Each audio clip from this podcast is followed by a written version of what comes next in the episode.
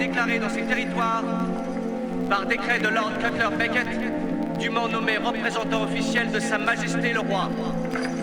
Par décret, en application de la loi martiale, les prérogatives suivantes sont temporairement amendées. Droit de se rassembler suspendu. Droit d'habeas corpus suspendu. Droit d'assurer sa défense suspendu. Jury populaire suspendu. Par décret, toute personne jugée coupable de piraterie, aidant une personne coupable de piraterie, s'associant à une personne coupable de piraterie,